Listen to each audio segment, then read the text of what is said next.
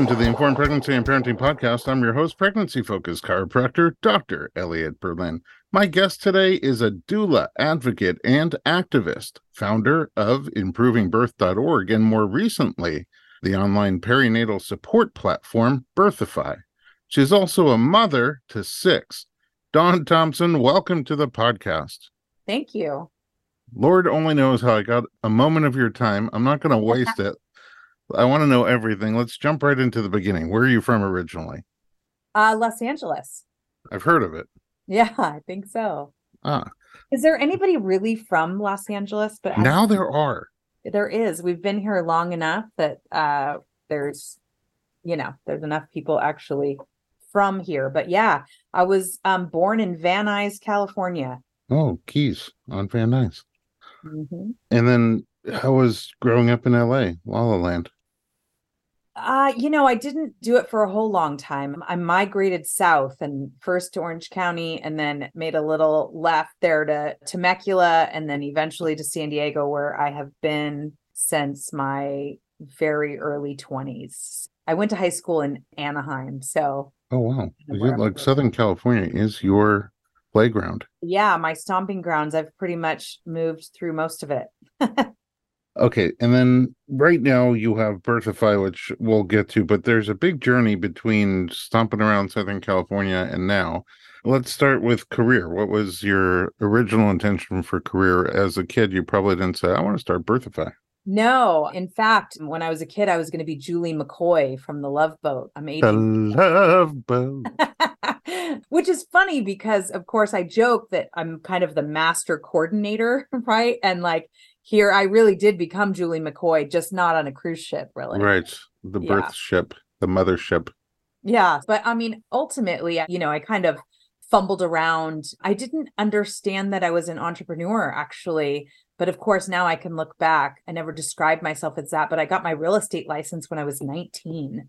Oh, wow. Um, right. And then I bought a brick and mortar business when I was 23. What um, business? Um, it was a flower shop. I bought a oh, wow. Yeah, I was in so... sales, floral um, company that sold to flower shops, right? So wholesale flowers. And one of my customers was selling their business, and I decided that that was a great idea. And of course, it wasn't. It was a terrible idea. I was 23 years old and I didn't know what the heck I was doing. And I was, I mean, about as wet behind the ears as you get. But when you're young and dumb, you just think you're invincible. So it lasted about a year and a half. and then I but, sold. Okay.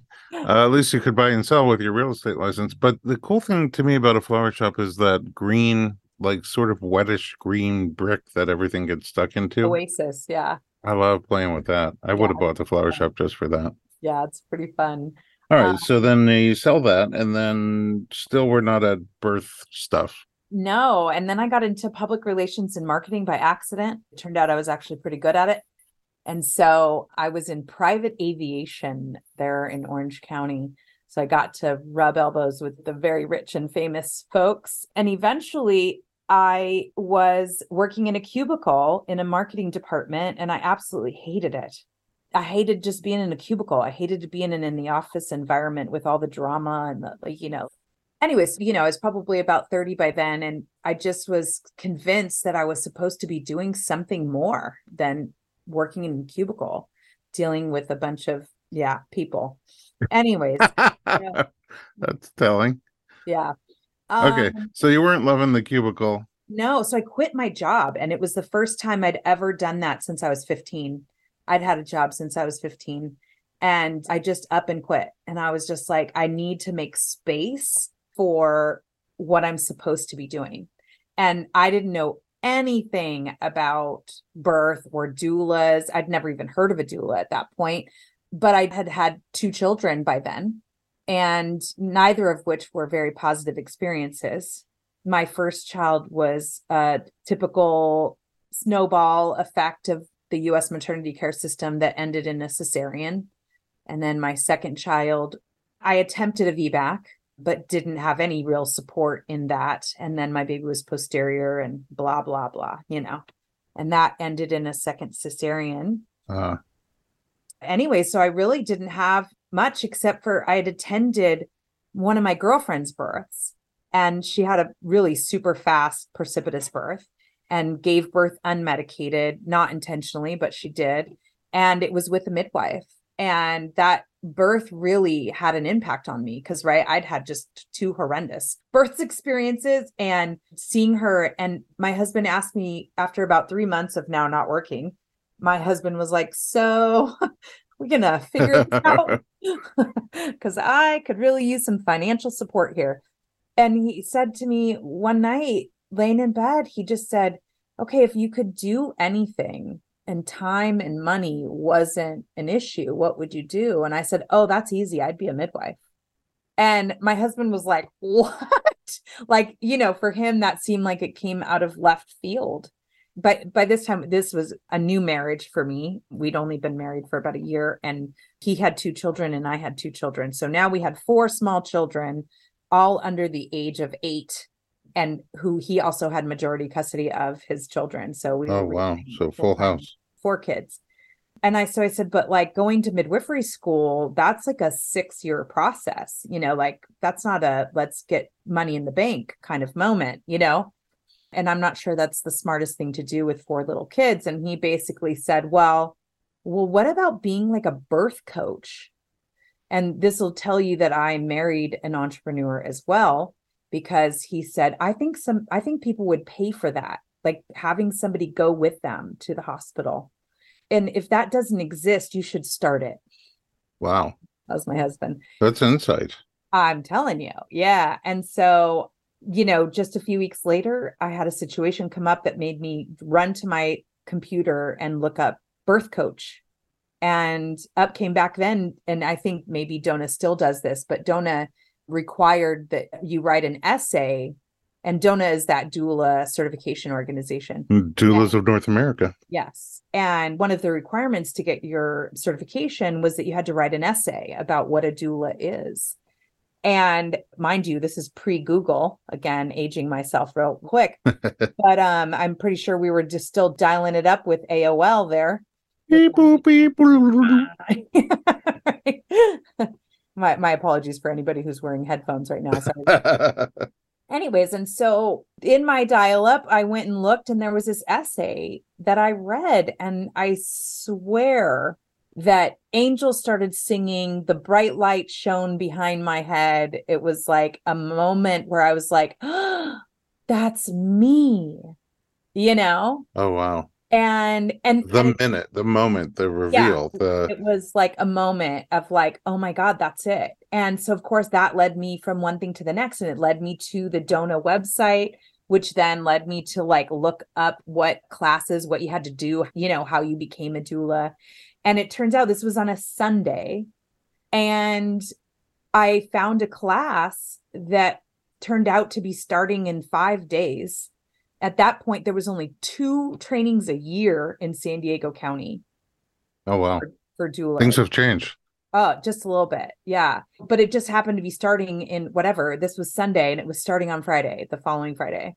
And I called and it was on a Sunday and I was expecting I was just going to like leave a message or something, right? And the woman answered her phone. Oh you know, I was like, oh, oh, uh, you know, and she said, well, actually, we were sold out, but somebody canceled yesterday and we have one spot. Would you believe it? Yours if you want it. And I was like, no question. And I took it. And four days later, my entire doula training that first weekend wound up being the most eye opening, sobering, traumatic experience because I didn't know that I had just been a victim of the medical system. And it was why I'd had a C section in the first place. I didn't know. And in fact, my doctor, after I had my first kiddo, sat on the edge of my bed and he actually said to me, You're so lucky you were here because back in the day, you probably would have been somebody who died in childbirth. Oh my gosh. And I loved that story, Elliot. I loved it. I love the drama of that story. And I told it so many times, like, oh, I would have died, you know? And of course, like, I didn't understand why he said that because I did have an emergency C section, but it was that my baby was in distress. Like, after I got this training, I went and requested my medical records because I wanted to see and the heart tracing record was in there. And, anyways, it was clear to me, like now that I'd known what I know, there was a couple of little decels. Right. But it was realistically because of the Pitocin they were pumping in me at a very high rate because I was at the max. Mm. Oh, and, wow. You know, it was a full pit to distress moment. And nobody said, like, oh, well, actually, your baby was in distress because of all the stuff that we've been doing to you for the last 12 hours, you know? Mm. And so it was kind of this aha moment. I literally cried. I can't even tell you how much I cried through my doula training. That mm. realization of like knowing the truth, you know, of what really happened. You know, it's so interesting because my wife and I did doula training, and I was one of only two dudes in the class. The other one was mostly breastfeeding throughout the class. And it was really interesting to watch as our teacher, Ana Paula Markel, yeah. just went through a lot of the different things in the normal course of educating doulas and how people got really emotional, you know, about their own births as they're going through it. And there's there's no real like deep conspiracy things here. It's just like natural everyday the system. The system is what it is and it doesn't put you in the driver's seat oftentimes and you don't realize that you could have been in the driver's seat or that there were even turns that you could have made along your journey right. until after you don't know what you don't know. Sure. Well you know i think that history that birth history together with the universe pushing you in this direction and then you having that moment you know really set a fire under a rocket. And you have done a lot since then. You had more kids and more businesses Let's take a little break. and When we come back, we'll see where the journey takes us.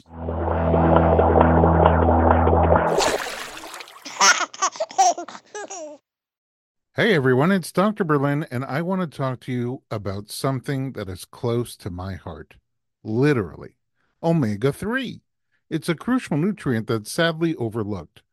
With 95% of women deficient, Needed, the supplement brand I trust, created their brand new omega 3 soft gels. Designed by perinatal experts, they support you and your baby's well being from fertility to pregnancy and beyond. Unlike other brands, Needed's omega 3 is sustainable, pesticide free, and third party tested for purity. Plus, my favorite, it has a milder taste and smell, perfect for sensitive mamas. Don't wait. Visit thisisneeded.com and use code BERLIN to get 20% off your initial order. Experience the needed difference consciously crafted for your health and the planet. Look, Bumble knows you're exhausted by dating. All the must not take yourself too seriously and 6 1 since that matters. And what do I even say other than hey? well, that's why they're introducing an all new Bumble with exciting features to make compatibility easier, starting the chat better, and dating safer. They've changed, so you don't have to. Download the new Bumble now. Welcome back. We're talking to Dawn Thompson. So, you know, to this point, you've had some kids and you've had some marriages, and one came with more kids. Right. And then you have this sort of big pivot in life from, you know, work, work, work to take a little break and realize you want to get into birth work. And then you get into it and have this big epiphany that your whole journey without a doula might have been very different. For sure. There's no question about it. Yeah. And I think the thing that I know about myself now, you know, you can always understand is that I can't stand injustice in any way, shape, or form. If I see something that feels like it's an injustice, I'm that person who's going to stand up. You know, I'm the person that runs towards a car accident. I'm the person, you know what I mean? Like, I'm just that person. I'm the one running towards the fire. You know, I mean, I think over the years through my doula work, even then, I still believed when I came out of my training, I still believed in the butterflies and rainbows that I was going to experience with attending women's births. And, you know, you realize pretty quickly that, like, holy mackerel, like I was reading so much of evidence based care. I was reading so many studies and ACOG guidelines and all of that. And so then when I got into the hospital and realized, like, holy mackerel, they are not following evidence-based care, eh, not entirely, but they just weren't really even following ACOG guidelines, you know, like in a lot of situations. And, wow. you know, it just fired me up because it just was an injustice. And after about probably, I think, six years or seven years of being a doula full time, and then discovering Facebook, right? Which then now connected all of these doulas from across the nation and realizing that it wasn't just my community that was having these issues. It was really an epidemic that the C section rate was out of control and people were just being induced left and right. You know, like there was just all of these unnecessary interventions, which I saw happening with my clients. They were just being regularly encouraged to do all of these interventions and they didn't need them. And it was so difficult to combat that doctor knows best mentality. And like being able to say to my clients, like, wait a minute, is that what you really want to do? Like, do you know? And then watching them just end up in cesarean so frequently. I mean, ultimately, it became where if a client got through an induction without a cesarean, I was shocked. Wow. It's not supposed to be that way. No, it's not. And of course, there were some that had, you know, like developed severe preeclampsia and like, oh my gosh, absolutely, we need to be inducing those labors, you know, right? But I mean, how many times do my clients get in for an induction for a big baby or low amniotic fluid and out comes an eight pound baby? you know, or their water breaks and it's like a flood. And yet here we were, we were here because there was low amniotic fluid. And so you can't keep seeing that stuff with your own eyes over and over again. And then, by the way, I'm the one that's meeting them at home after they get home after a couple of days and they're traumatized, right? They're broken, they're distraught because they felt like their birth was awful. And you can only be a witness to that so many times, at least me, because I'm an advocate. I recognize that. I'm an activist at heart. I didn't know that then. but you can only watch it so many times without having to feel like you've got to do something. And that's ultimately what led to improving birth. So tell me about improving birth. What was the mission and how did you execute it? Well, I have to go back a little bit because there was a situation here in San Diego where a nurse leaked a report about the cesarean rate at a local hospital that showed a 70 to 80% C-section rate on Thursdays and Fridays. On Thursdays and Fridays. Thursdays and Fridays. Versus what on the other days? Um, I don't recall that. This was many years ago, but the highlight was that it was 70 to 80% on a Thursday and a Friday, meaning, you know, like before the weekend. Yeah. Had and, you know, well, I get it. I'm sure the contrast was really high. I just wondered. I'm sure. I don't know. I'm sure it was in that 20 to 30% because that is still the national average. So I would assume it was somewhere. Mm-hmm. Wow. But, okay. yeah. So actually, there was a group of us here that had planned a protest in front of the hospital. And unfortunately, three days before the event, the tsunami in Sri Lanka happened. And we decided nobody's really going to care about the C section rate in this moment. And so we canceled the event. But interestingly enough, fast forward a couple years later, maybe a year later, I got a call from a journalist who'd been referred to me asking about the C section rate at this same hospital. And it turns out that the editor of the paper, it was a local paper, the San Diego Reader, the editor of that was having his baby there, or his wife was, and the doctor came in and said, Oh, you're lucky your doctor wasn't on today because if he was, it would have definitely been a C section by now. And of course, the dad is like, Why? You know, what is going on? Like, by the way, she hasn't delivered yet. And so he's like, Is there something wrong? Like, do we need a C section? He said, Oh, no, it's just because it's after five o'clock. Oh, my. And this triggered the editor of the paper to go, wait a minute. Like, what are you talking about? Someone's doing C sections just because it's after five o'clock? And so when he got back from paternity leave, he put a journalist on it and he said, I want you to do a story about this hospital C section rate. Anyways, and so they did. And I know this is not for visual, but I have the cover of it. Can you see what it says? Yeah, the unkindest cut. Yeah, it wound up being their cover story. Wow. And they wound up doing a five page spread, which included us taking a photo in front of the hospital with a sign. And, anyways, they were given opportunity to participate in the article, but they declined, not understanding what was coming their way. Anyways, I tapped into my marketing and public relations background and I waited for that article to come out. They gave us a heads up a few days before. And so I organized a rally. The first rally to improve birth was in front of their hospital on the 15th of December. So just a few days before Christmas. Because, of course, we'd done the story in like summer, but it was just now finally coming out. And um, I just rallied the birth community, and we had about 75 people show up with signs, and every news outlet in town showed up to do story. And that's huge. Um, it was huge. Yeah. And obviously, they had to be, you know, back on their heels and respond. And during that planning process, my girlfriend, she said, wouldn't this be amazing if we could do this all across the country on the same day? And I thought, that would be amazing. And I know there's a lot of doulas out there who are really frustrated and they would probably participate. I think they would. And so I started thinking like that, man, I could use social media and these groups and Facebook.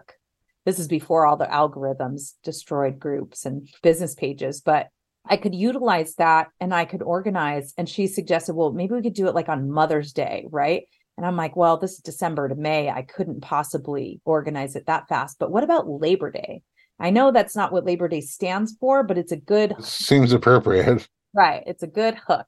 And so there was. I just started organizing. And remember the Julie McCoy comment at the beginning, right? So I yeah, one of my grew into your cruise director role.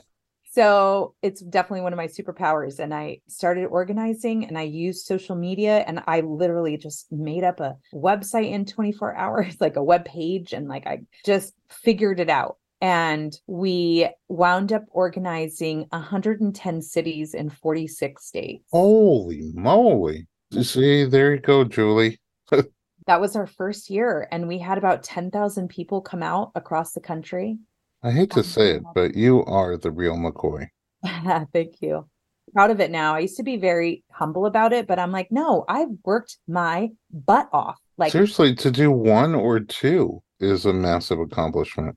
But we couldn't have done it without. I mean, there was so many people, right? I mean, there's just so many people. In fact, Rebecca Dekker, you know, of Evidence Based Birth, she wound up joining yeah. the board. She was a huge part of that. Kristen Pascucci, who, by the way, was just in PR and was like you know, suddenly thrust into the birth world. And now she has gone on to start Birth Monopoly. And, you know, like it's amazing how far all of us have come in this industry. But I mean, there was no way. And Kitty Ernst, daughter Rosie, I don't know if Rosemary Senjem, they're really a big part of the American Academy of Birth Centers.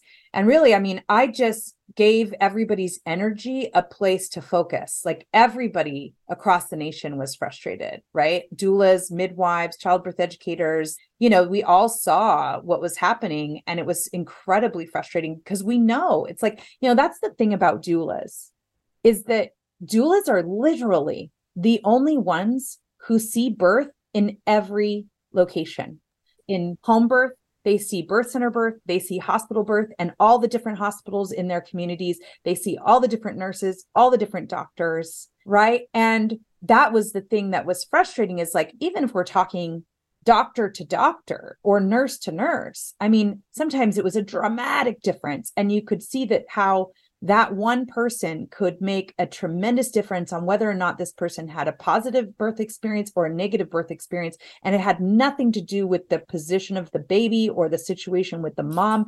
It was absolutely sometimes dependent on the people around them and who were serving them. And it was really difficult to sit still and be quiet when you could see one doctor's doing it amazing, being respectful, giving informed consent, even when something was going awry, they still were loving and supportive. You know what I mean? They gave of themselves versus the next guy who was just awful and not giving informed consent, you know, all those things. And so then you think, like, you know, your liability and your management of your life and all of that, like when we talk about what's wrong with the system, it's like, well, that provider can do it. There's zero excuse why you can't it's really interesting to me how many people since I stopped doing doula work, people sometimes ask me for a referral and I'll send them to some of my favorite doulas and they'll come back to me and be like, oh, yeah, they don't do hospital birth anymore. And it's amazing how many come back and say, oh, they don't do hospital birth anymore. Mm, yeah. And, you know, I talk to some of them and look, I've been there. I, I see, I think some people go into a hospital and have a really great experience. You know, that ride is the ride that they're interested in. hmm But I know that sometimes you get in there and you just like, as a patient, everybody in the medical establishment works for you.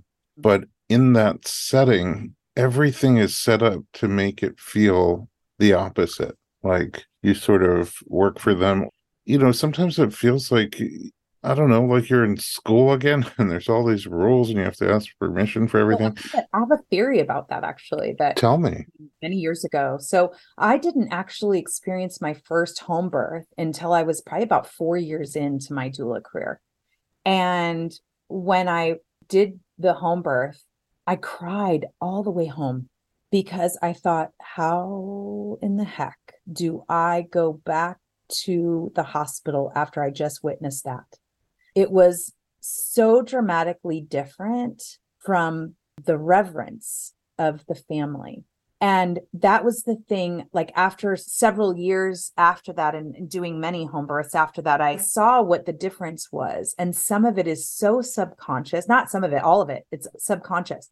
When you're doing home birth, everyone walks into your home automatically in the thinking process of being a guest. So uh, that you, as the leader of that household, and that they are a guest. And so there's just that mentality, even like just subconsciously, that they are the guest.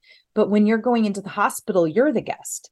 It's their house, it's their rules. And we automatically just conform because that's what we've all been taught to do. Right. The questioning as a person laboring at a hospital. Oh, can I eat this? Can I drink this? Go to the Can. I walk over there? Yeah. Can I go pee? Is that okay with you? And then at home, if there's anybody talking at all, the questions are the exact opposite. It's like, oh, do you mind if we use this towel for your birth? It's just like until you see that contrast, it's hard to, I think, fully appreciate. Well, and the other thing that was so incredible to me was the fact that when that baby was born, all my experience has been before that was how much everybody else in the room made it about them. In like the nurse would be like, Congratulations! Oh my God, you know, right? And everybody and the doctor is talking and doing their thing and they're asking for stuff and they're, you know, and everybody's bustling around and doing some stuff, right? And in the home birth, the midwives literally almost became wallflowers, but they were doing everything they needed to do, but in almost nearly silence. Like a fly on the wall. Yes, they were quiet. They were reaching in and checking the baby's respirations and all those things and not saying anything while the mom and dad are just sitting there glowing and like absolutely over the top and falling in love with their baby without interference, even though there was interference, but it was so gentle and it was so like sidelined. And it taught me something because I was just as guilty as those nurses before that. I'd be like, oh my God, it's a girl, you know, and I would like be in it and realizing, like, I realized in that moment in that first home birth, like, oh my gosh, this is not the space I'm supposed to be in in this moment. This is not my space. And that's what became ultimately what drove me out of the hospital because, you know, I was doing so much more work with improving birth and doing births was just not really an option after a while. But every time I would go back, I would just be so frustrated and annoyed at the smallest things because I would just be like, God, you didn't need to do that. Like, why are you doing that? You know what I mean? And I realized that I was just angry, Yeah. angry.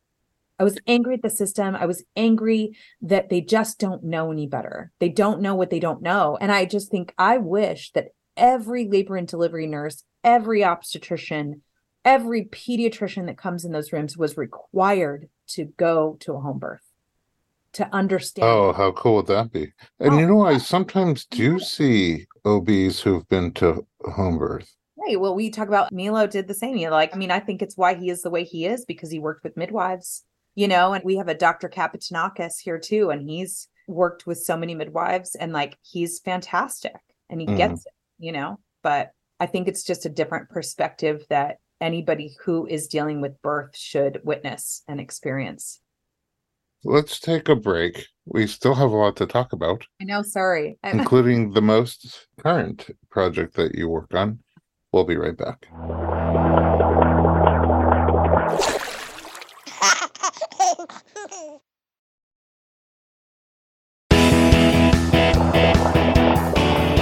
We're talking to Dawn Thompson, and boy, do we have some more questions for you. In this segment, I'd like to catch up on the fact that during this time you have two more babies, and to see how those experiences are through your new lens. And Birthify, well, Birthify is your current platform, and I'm very excited to talk about that and how and why improving birth evolved. Those are my three things. Where do you want to start? Oh, gosh. Okay.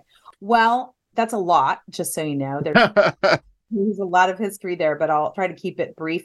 Before I started improving birth, I had two more babies. And really, it was because I just couldn't stand the fact that I had had two C sections and I desperately wanted to have the experience that I'd been helping other families with through VBAC. I was kind of nicknamed the VBAC Queen. Oh, that's a great nickname. yeah. So, and VBAC, just for those who don't know, it's vaginal birth after cesarean. So, as you can imagine, I'd been very engaged. I had become the vice president of the San Diego Birth Network here and ran that for six or seven years. So I was very connected in the local community here in San Diego. And I wanted to have more babies. And so I did. And I attempted a home birth with my third child, which was a VBAC after two C sections. And Unfortunately, that did not go as planned. I thought for sure it would. I was convinced I knew everything I needed to know now. But the thing that I did not bet on or understand was that I would have a tremendous amount of scar tissue uh-huh. left in my body from the previous two cesareans. And apparently, I'm an overachiever when it comes to scar tissue as well. Oh, really? Not just in my life, but in scar tissue development.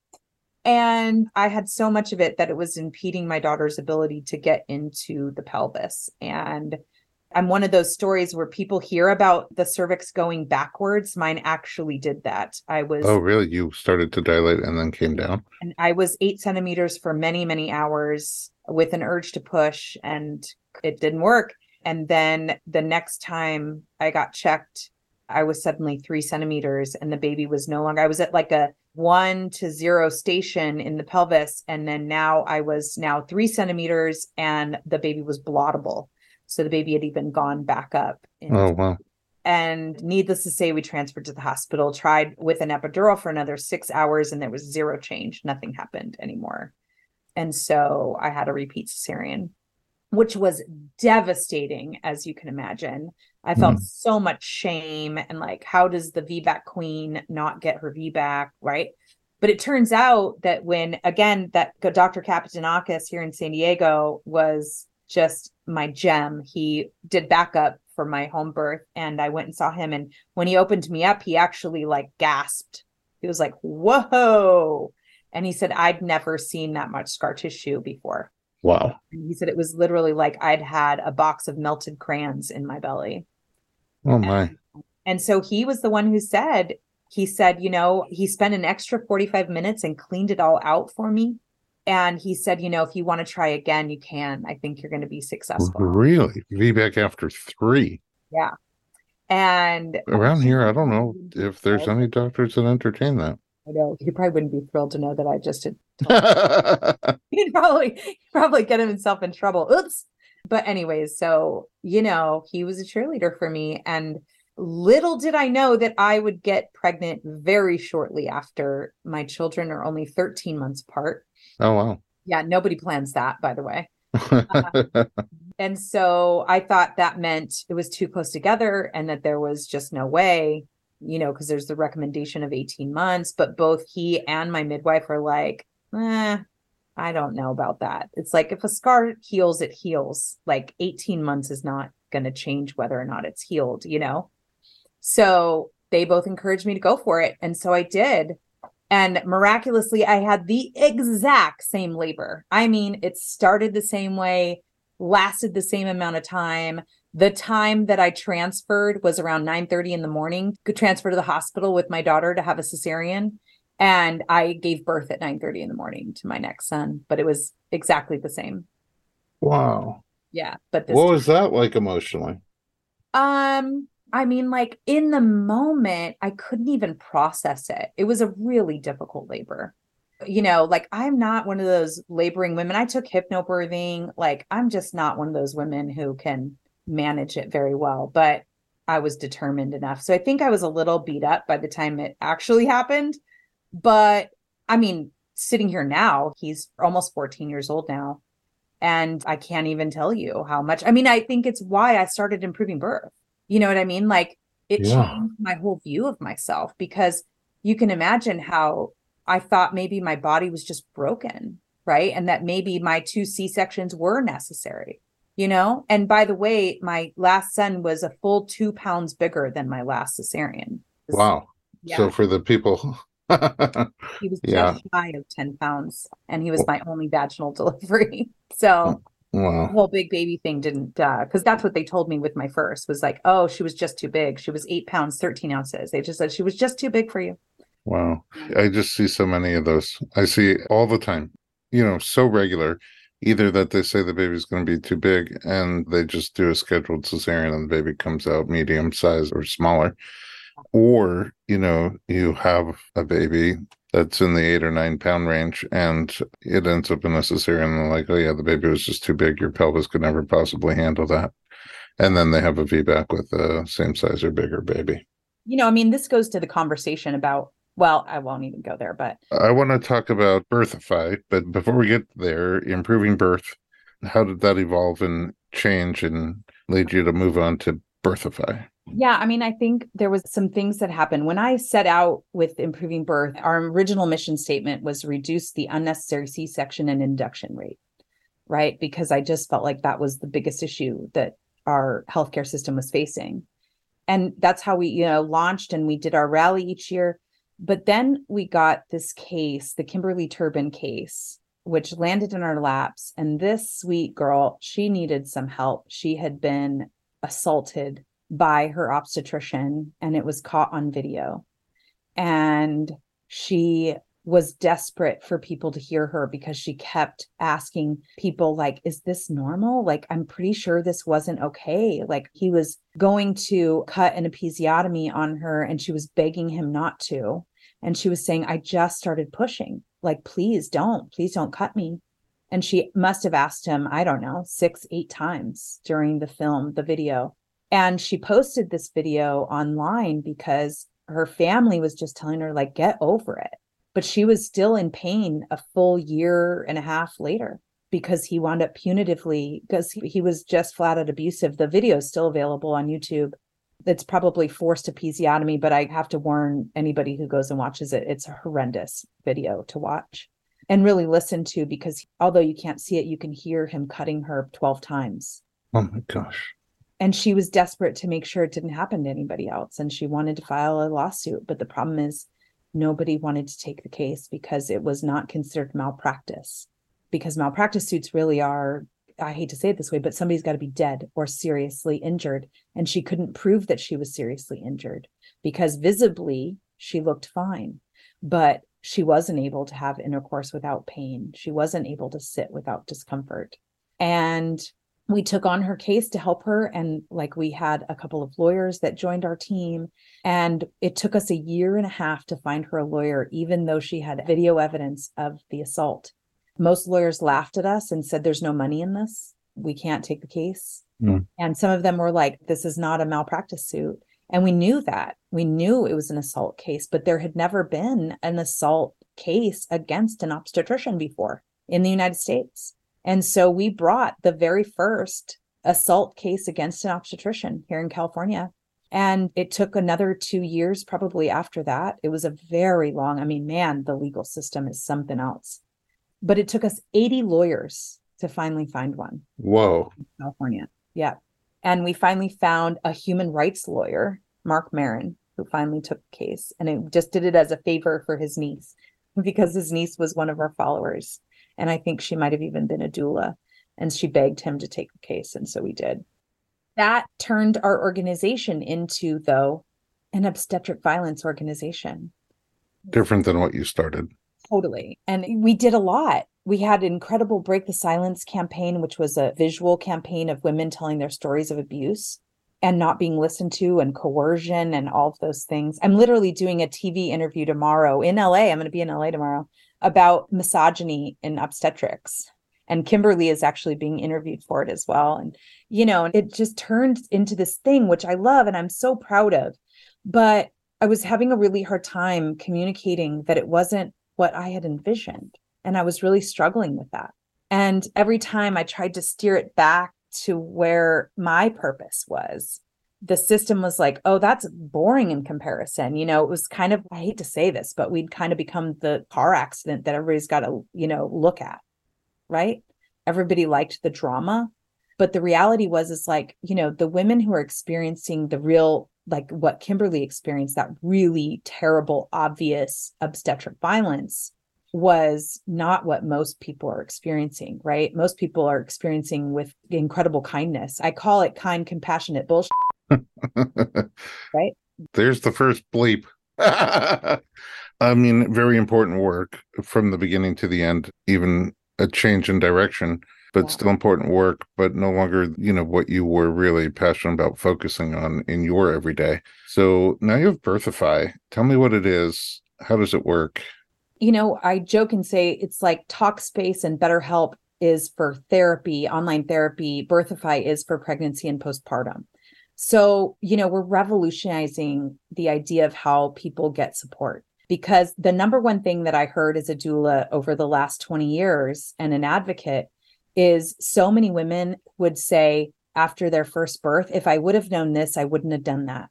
And I mean, the number of times that I saw women go in making these decisions about their care that they really didn't have all the information, right? They didn't know the risks, the benefits, and alternatives.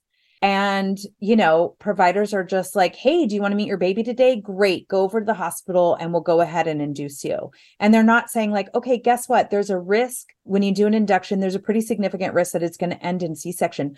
Okay. Nobody's telling them that right? Nobody's talking about the risks and benefits and like, oh, and what's the risk of a C section? What's the short term risk? What the long term risks are? And even something as basic as a vaginal exam. People don't even recognize. They're just like, everybody just does it. So they do it, but they don't understand that it comes with nothing but risks. There is zero benefit to doing a vaginal exam before labor.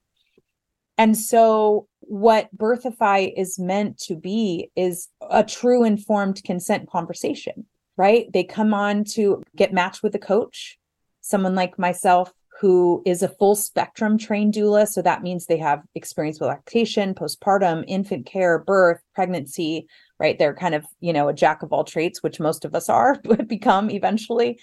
And it's someone who's a sounding board, a real time lifeline, somebody that they can video chat with them each week and they can text unlimitedly and it's mm. just having a person that is just there for them and no other agenda but to give them as much information and guidance as possible where along the journey is a good time for someone to initiate this well i mean the sooner the better right just because then you know it's a little more casual but i think ideally at the latest we'd love for them to come in around that third trimester right at the beginning of the third trimester is the most ideal is there an element of it that's accessible during the birth?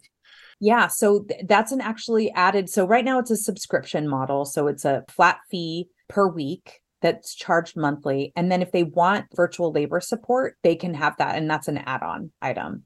But then their doula is on call for them basically. And then does the subscription element continue postnatally?